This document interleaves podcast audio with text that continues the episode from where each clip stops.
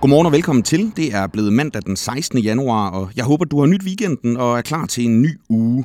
Hvis du hænger lidt i bremsen, så er der et par gode nyheder, du kan varme dig ved i dagens briefing. Vi skal både forbi positive inflationsforventninger og opmuntrende råd til danske forbrugere. Vi kommer heller ikke helt uden om nogle af de økonomiske udfordringer, som politikere og topledere fra hele verden skal diskutere i Davos til World Economic Forums årlige topmøde i denne uge. Og i slutningen af udsendelsen, der får du også et indblik i, hvilke udfordringer, der er vigtigst at have for øje som dansk virksomhed. Jeg hedder Frederik Vincent. Velkommen til Morgenbriefing. På forsiden af børsen i dag kan du læse, at flere økonomer regner med, at inflationen vil stabilisere sig i 2023. Mens øh, inflationen i december sidste år ramte 8,7 procent, ja, så vil inflationen slut 2023 i et mere normalt terræn, lyder spotommen fra cheføkonom i Danske Bank, Lars Olsen, og Niels Storm Knikke, der er ledende økonom i tænketanken Kraka. De antager, at fødevarepriserne samt el- og gasprisen vil være uændret i 2023, og dernæst så antager de, at de øvrige priser i økonomien vil fortsætte med at stige i samme moderate tempo, som de har gjort de seneste tre måneder. Og hvis de to antagelser de bliver til virkelighed, så betyder det, at inflationen den kommer til at kravle ned på lige omkring 2% i december. Og det er ikke ens betydende med, at inflationskrisen så nødvendigvis er et afsluttet kapitel i 2023, og det kan du få økonomernes forklaringer på i dagens børsen. Der er stadig gang i debatten om afskaffelsen af Store Bededag som helligdag. Øh, den har allerede de seneste uger landet regeringen massiv kritik fra flere sider. Nu bliver protesterne også synlige inde i regeringens egne rækker, da Birte Røn Hornbæk, der har været medlem af Venstre i hele 48 år, søndag aften forlod partiet netop på baggrund af Store Bededag-forslaget. Hun retter skarp kritik mod sine nu tidligere partikolleger og kalder regeringen både uvidende og hun kalder forslaget for rygt, blandt andet fordi Venstre og regeringen ifølge hende trumler hen over kirken, arbejdsmarkedets parter og mindretallet i Folketinget. Læs hele historien om Birte Røn Hornbæks Venstre-exit på borsen.dk. I 10 år har borgere uden for Vejle ventet på en togbro, og 37 boligejere har solgt deres huse til staten, mens de ventede. Men nu er broen altså droppet af den nye SVM-regering, der vurderer, at den skrinlagte bro vil frigøre 6 milliarder kroner, der for eksempel kan gå til at løfte børn eller klimaområdet. Men øh, beslutningen den vækker kritik blandt flere af de boligejere, som staten har købt huse for 115 millioner kroner af. De kritiserer den øh, langsomlige proces om broen, der har været i gang siden 2013, samt at de har solgt deres huse, uden at det var nødvendigt i sidste ende. Og den droppede bro, den får også kritik af flere oppositionspartier i Folketinget, mens SVM-regeringen erkender, at processen har været for langstrakt. Du kan læse meget mere om den droppede bro på børsens hjemmeside og i dagens børsen. Panik hos øh, forbrugere kan gøre den økonomiske krise værre, og måske uden grund kan du læse på forsiden af Finans i dag. Imens så har prisstigningerne gjort det omkring 3.000 kroner dyrere for en gennemsnitlig dansk børnefamilie at betale de månedlige udgifter, og forbrugertilliden den er banket ned på det laveste niveau siden 1974, skriver mediet. Danskerne har øh, mindre lyst til at bruge penge, og den negative psykologi den kan ende som en ond spiral for økonomien. Men forbrugernes formuer de øh, buner altså efter år med lave renter, store stigninger i reallønnen og gyldne afkast på aktiemarkedet. Og priserne ventes at stabilisere sig det næste år, står der hos Finans.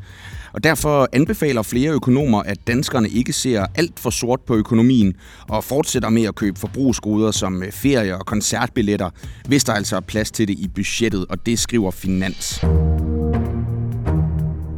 Der bliver nok at tale om, når øh, toppolitikere og virksomhedsledere fra hele verden skal mødes i Davos til World Economic Forums topmøde i denne uge.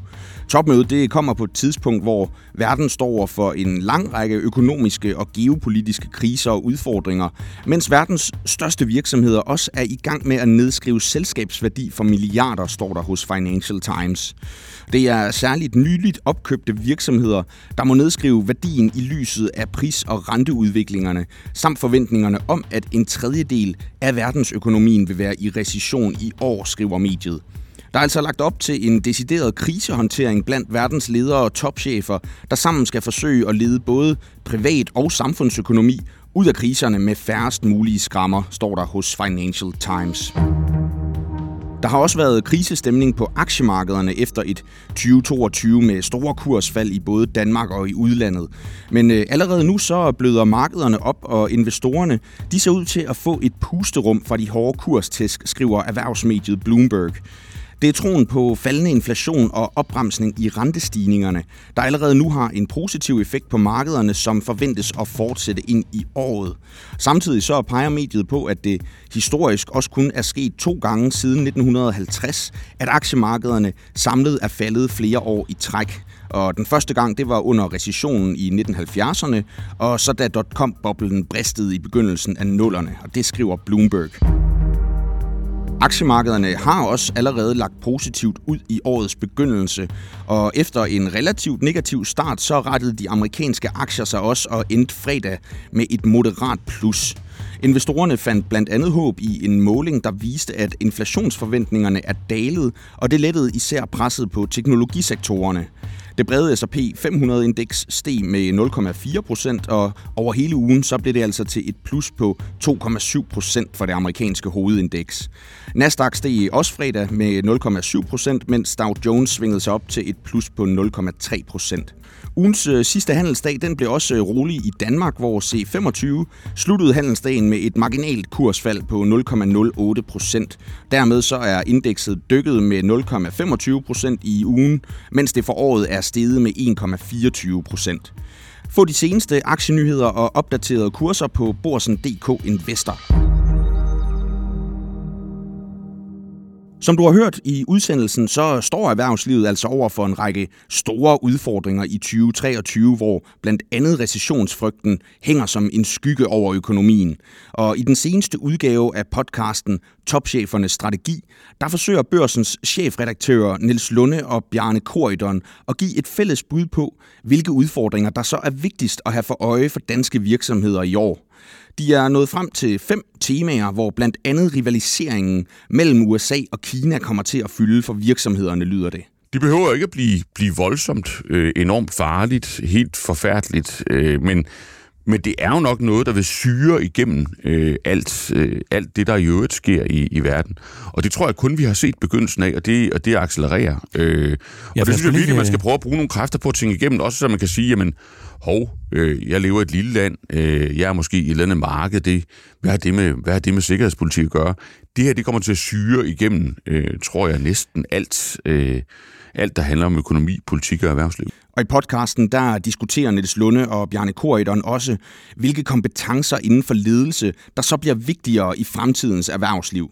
Vi vil mere og mere komme i situationer, i dilemmaer, hvor verden ikke er sort-hvid. Altså hvor det ikke er sådan et, et oplagt, man skal vælge mellem forskellige og indlysende løsninger, men hvor der mere sådan er en, en, hvad skal vi, altså sådan en slags øh, dualitet i, i situationen. Altså jeg kalder det musikalsk, altså at man at det ikke er specielt binært, hvad man skal vælge imellem. Og det, det tror jeg, man vil se mere og mere af. Og hvis man skal navigere i det som leder, og ikke mindst hvis man skal have sin organisation med ind i sådan en mere sådan uforudsigelig utydelig øh, terræn, man skal ind i. Der får man altså brug, tror jeg, for også at kunne vise tvivl og sårbarhed og, og spørge til råds. Og jeg kender jo mange chefer, som ikke kunne drømme om at, at spørge til råds. Sådan lød det altså fra Nils Lunde og Bjarne Koridon, og du kan høre om resten af de største udfordringer for erhvervslivet i podcasten Topchefernes Strategi, som du finder samme sted, du lytter til Morgenbriefing.